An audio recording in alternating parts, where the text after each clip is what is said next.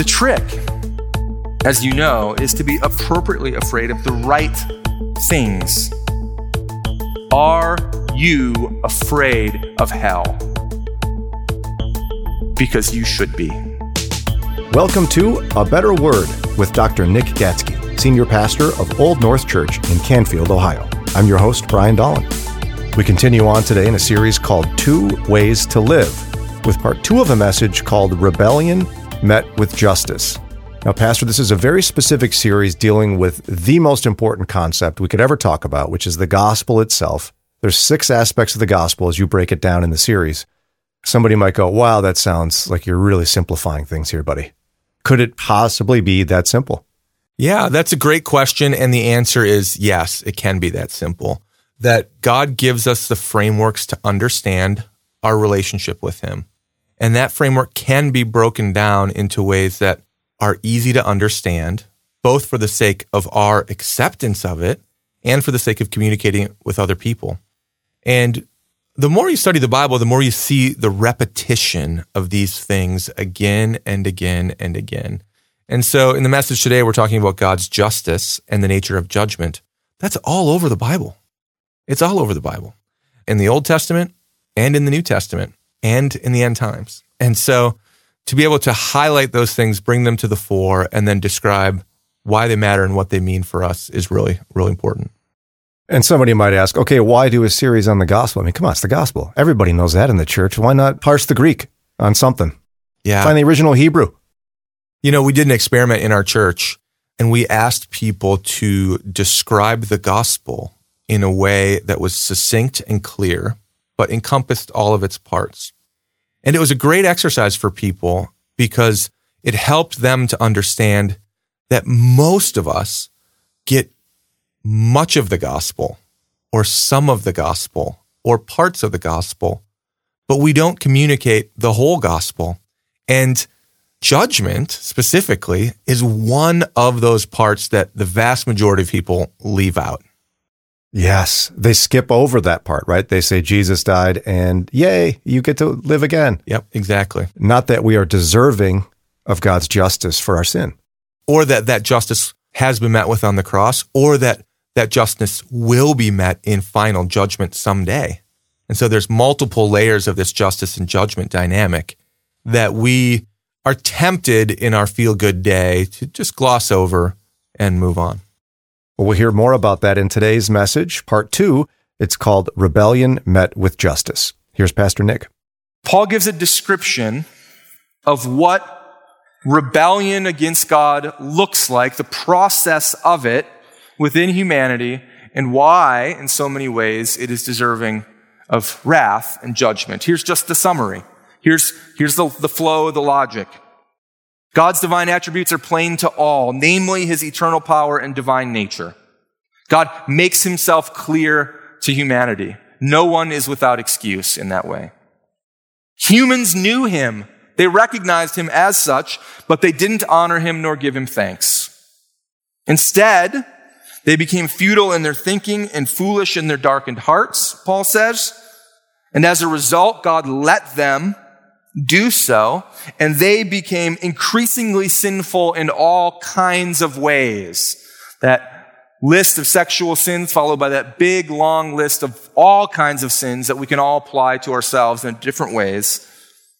And because of this, God's wrath is being revealed against ungodliness and unrighteousness.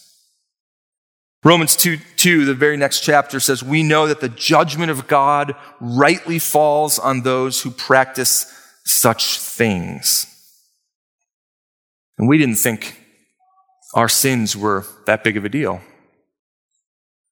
Did we? I know I didn't. But God the King judges the rebellion of sinners. And so the warning is that judgment is coming. We've seen the logic anyway. I don't know if we feel it in our hearts yet, but we see the logic, don't we? God's the king, we rebel. What does a king do in the response of rebellion? Judgment. Justice is required. If God is going to be God, That is part of who he is, an attribute of him. The question then becomes, how is this justice administered? We see in the Bible that justice is administered through judgment in a variety of ways and in a variety of chronologies. We see from the very beginning that there's immediate judgment. Adam and Eve were in the Garden of Eden. They sinned when they ate of the apple, the tree of knowledge of good and evil. And it says this. It says, God, the Lord God sent them out of the garden. That's judgment to work the ground from which he was taken. He drove out the man at the east of the Garden of Eden. He placed the cherubim and a flaming sword that turned every way to guard the way to the tree of life. Further, we see right away at the very beginning of this rebellion story that there is a curse of sin that is placed upon humanity. They would have enmity with Satan from that day forward. They would have pain in childbirth. They would have difficulty with the land. They would have strife and relational tension with one another. Rebellion against the king meant that everything else got harder. And that is a form of immediate judgment. We see in the Bible that sometimes God judges through human agents. Throughout the Old Testament, God used other nations and other people to discipline and to judge his people, Israel. Likewise, at times, he used Israel to discipline and to judge other nations while they were rebelling there are many examples of this, but maybe most pointedly, Isaiah chapter 45 talks about God, the king of the universe, raising up and anointing a pagan king named Cyrus to judge Israel. In the New Testament, Romans chapter 13 says that God uses the governments of the world in a similar way. It says this, it says in Romans 13, 4, he, the human ruler, is God's servant for your good. But if you do wrong, be afraid, for he does not bear the sword in vain. For he is the servant of God, an avenger who carries out God's wrath on the wrongdoer. So God judges through immediacy, sometimes. Sometimes he judges through human agents. Sometimes God defers his judgment, and his judgment is expressed through our mortality. Genesis 2:17 God warns Adam and Eve even before they sin of what would happen if they rebel. He says this, but of the tree of the knowledge of good and evil you shall not eat, for in that day, the day you eat of it, you shall surely die. Physical death was never supposed to be the reality for people. It's the consequence of judgment, which comes because of rebellion. Likewise, New Testament, Romans 5:12, therefore just as sin came into the world through one man and death through sin, so death spreads to all men because all have sinned. Death is a consequence of rebellion. Romans 6:23, the wages of sin is death. But the free gift of God is eternal life through Christ Jesus our Lord. And so you see, mortality is part of this judgment. But there's another judgment that's coming. God judges and disciplines during our human life. And we see that our life here on earth is not the end of our existence. Even though the entire world will come to an end, people will live on. And it says in Hebrews 9:27, and just as it is appointed for man to die once, and after death comes judgment. There is a judgment that will happen after we are dead. Jesus warns about this judgment perhaps more than anything else many places and many times. Matthew 10, 28, he says, Do not fear those who kill the body but cannot kill the soul. Rather, fear him who can destroy both soul and body in hell. Matthew 5, 29, if your right eye causes you to sin, tear it out and throw it away. Your rebellion is that bad, Jesus says, for it's better for you to lose one of your members than for your whole body to be thrown into hell. Matthew 23, 33. You serpents, you brood of vipers, how are you to escape being sentenced to hell? Luke 12, 5. But I will warn you whom to fear. Fear him who after he has killed has authority to cast into hell. Yes, I tell you, fear him. Because God the King judges the rebellion of sinners. The phrase, be afraid, be very afraid, was the tagline for a 1986 movie called The Fly. Be afraid, be very afraid. If you Google that phrase today, you will get over 1 billion hits in 0.67 seconds. I did it yesterday. But the trick, as you know, is to be appropriately afraid of the right things. Because what people often fear is not always what should be causing that spike of adrenaline within them. Here are some examples. Are you afraid to fly? 0.00001% chance of dying in an airplane crash.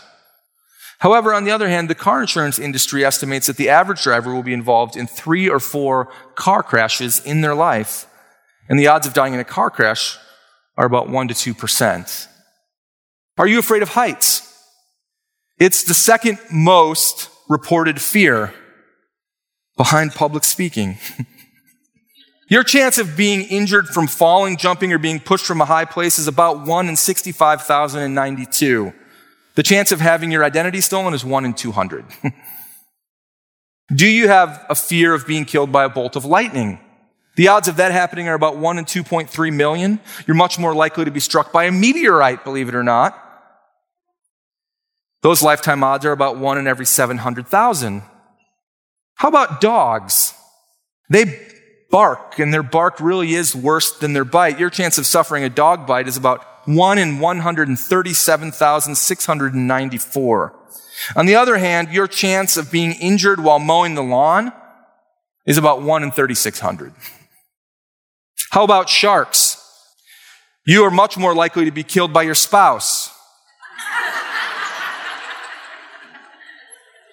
Which is about one in 135,000 compared to one in 300 million. The key is to be afraid of the right things. Are you afraid of hell? Because you should be. Are you afraid of it for those in your family? For those who you know and who you love? Are you afraid of the right thing?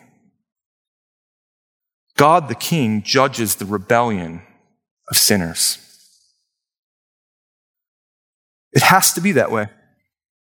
You don't typically want to think about that. Most of us don't. Most of us want to be inspired and to be encouraged, but inspiration and encouragement that is only this deep will only take you so far. When you're inspired and encouraged based off of even deeper and greater realities, it actually is enough to carry you through all of your days. And this justice of God that we don't like to think about and the horrors of hell, which we never talk about, actually motivate a variety of really good things in us. Here's just four. Did you know that the final judgment satisfies in so many ways our inner desire for justice in the world? You know that sense of turmoil that you feel? That sense of anger that you have when you witness unfairness? Some of you are higher on that justice scale than others. If you look at your kids, if you have multiple kids, you might be able to pick out the one that's really angered by injustice. We have that in our family. But all of us to one degree or another. When someone's family member is taken away because of senseless violence. we sense injustice. Or when a child dies of hunger because a brutal regime is withholding food from its own people. Or when someone is passed over at work due to their skin color or their gender. The list of injustices in this world go on and on and on. And in each case, you want justice. You want it that way. You want things to be made right. And you should. We all have this inner desire to see things come back to the way they're supposed to be. God's reign as king will ultimately be marked by a restoration of final justice that is completely fair in its effect. Romans 2:11 says that God shows no partiality. Nothing slips past him. Nothing is treated in a manner that is inconsistent with his righteousness and his holiness. They're inextricably linked in that way. Revelation chapter 20 tells us about how this justice is going to be evaluated. In verse 12, when it gives the picture of the final judgment, it says, I saw the dead, great and small, standing before the throne, and books were opened. And then another book was opened, which is the book of life. And the dead were judged by what was written in the books according to what they have done. God sees and he knows and he administers true justice. God, the king, judges the rebellion of sinners. The second thing that this justice motivates in us is that it empowers us actually to forgive people freely. Well, you say, how does that happen, Pastor? I don't exactly understand. When somebody does something against me, I don't know that I want to forgive them. I actually want to get back at them. And that's precisely the point. Because we don't have to take vengeance because we know that God will ultimately set things right. Vengeance is mine, says the Lord. I will repay. And so, even though justice might be delayed much longer than we emotionally want it to be, our place is not vengeance. And when we take things into our own hands to exact vengeance, if you've ever done that before, you know that it ultimately doesn't give you the satisfaction that you think it will. Number one. And number two, things don't work out the way that you think it will. You think it will provide immediate gratification and that you will be the one to restore perfect justice in the world. And it never, ever works that way. Why? Because vengeance belongs to God. And if that's true, then you actually have the opportunity to forgive. The third thing that final judgment motivates in us is righteous living. If we know that judgment is coming, we have the motivation to be faithful to the King in our daily choices, not as a means of earning his favor or earning our salvation or earning our forgiveness, but as we look ahead to the eternal reward that Jesus gives. Paul speaks about this in a lot of different ways. He gives this incredible hope and certainty that he will avoid judgment and that all the people who put their faith in Jesus will avoid judgment as well, while at the same time standing in an appropriate fear of that judgment day that is coming. He says in 2 Corinthians chapter 5, we must all appear before the judgment seat of Christ so that each one may receive what is due for what he has done in the body, whether good or evil. Therefore, knowing the fear of the Lord, we persuade others. But what we are is known to God, and I hope it is known also to your conscience. Fourthly, final judgment prompts evangelism. In the Old Testament, the message of the day of the Lord, the great and terrible day of the Lord, was a message that the prophets gave to the people to turn back to God as their king, lest they be judged. Ezekiel chapter 33, 11 says, Say to them, as I live, declares the Lord God, I have no pleasure in the death of the wicked, but that the wicked turn from his way and live. Turn back Turn back from your evil ways. For why will you die, O house of Israel? And in the New Testament, Peter tells us that God has a purpose in delaying this final judgment. There's a reason why upon your sin or upon even the end of your life that judgment is not immediate in its effect. It says the Lord is not slow to fulfill his promise as some count slowness, but he's patient toward you, not wishing that any should perish, but that all should reach repentance. I don't want to be judged by God for my rebellion. And I don't want the people I know to be judged by God for their rebellion. The time of that judgment has not yet come. And so we now have the opportunity to help others understand the very simple truth that there is two ways to live.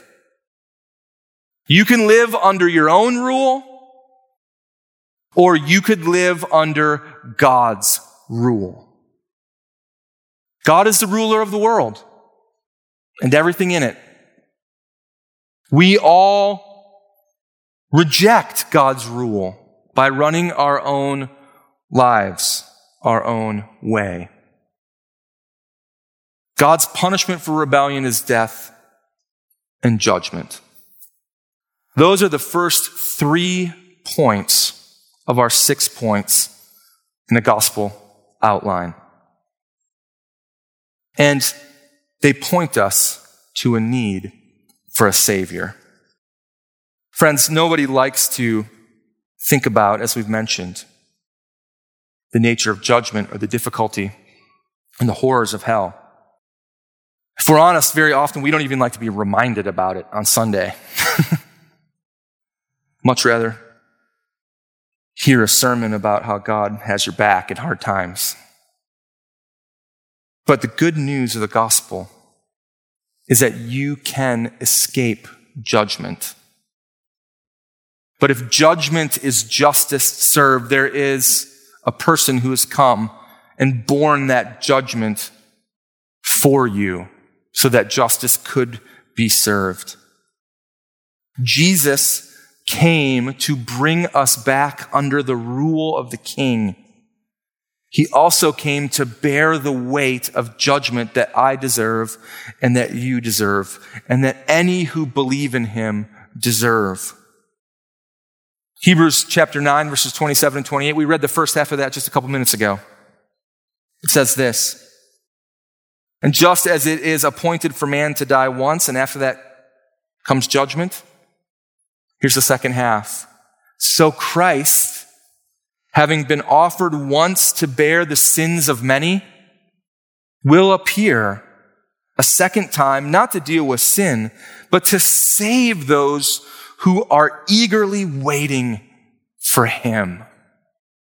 Christ came to pay the penalty for judgment. He did that for you so that you could go back and live under the rule of God.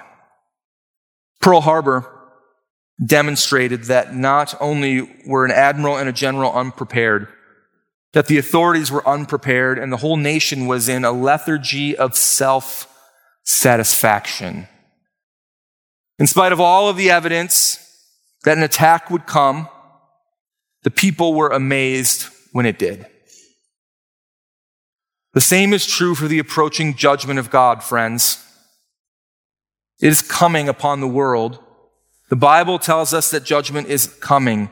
People are warned to flee from the wrath of God. They're warned that sudden destruction will come upon them. It will come as suddenly as a stroke of lightning goes from east to west and as unexpectedly as a thief in the night. And despite all of the warnings, the world sinks in its lethargy of self satisfaction. But it will be awakened by a blow far more rude than Pearl Harbor. For just as the gifts and the calling of God are without repentance, so are his judgments. You're listening to A Better Word with Dr. Nick Gatsky. And that wraps up today's message. Uh, but hey, you know, you mean the world to us. We're so grateful for you. We know you're faithfully listening to this program and growing in your relationship with Jesus. By chance, do you have a prayer request you'd like to share with us? We'd love to hear it. You could submit your prayer request today at our website. It's a better abetterword.org. That's a better abetterword.org. Submit your prayer requests, maybe listen to today's message all over again, learn more about our team, and maybe even prayerfully consider a gift, because it's your gifts that keep this ministry going. We're listener supported.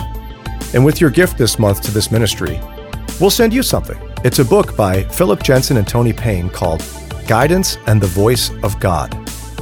How do you know when God's calling you to do something? How do you know when it's God's voice speaking to you? This book helps you sort all of that out. You can get a copy today with your gift to A Better Word. Donate today at abetterword.org. That's abetterword.org. A Better Word is a teaching ministry of and is sponsored by Old North Church of Canfield, Ohio.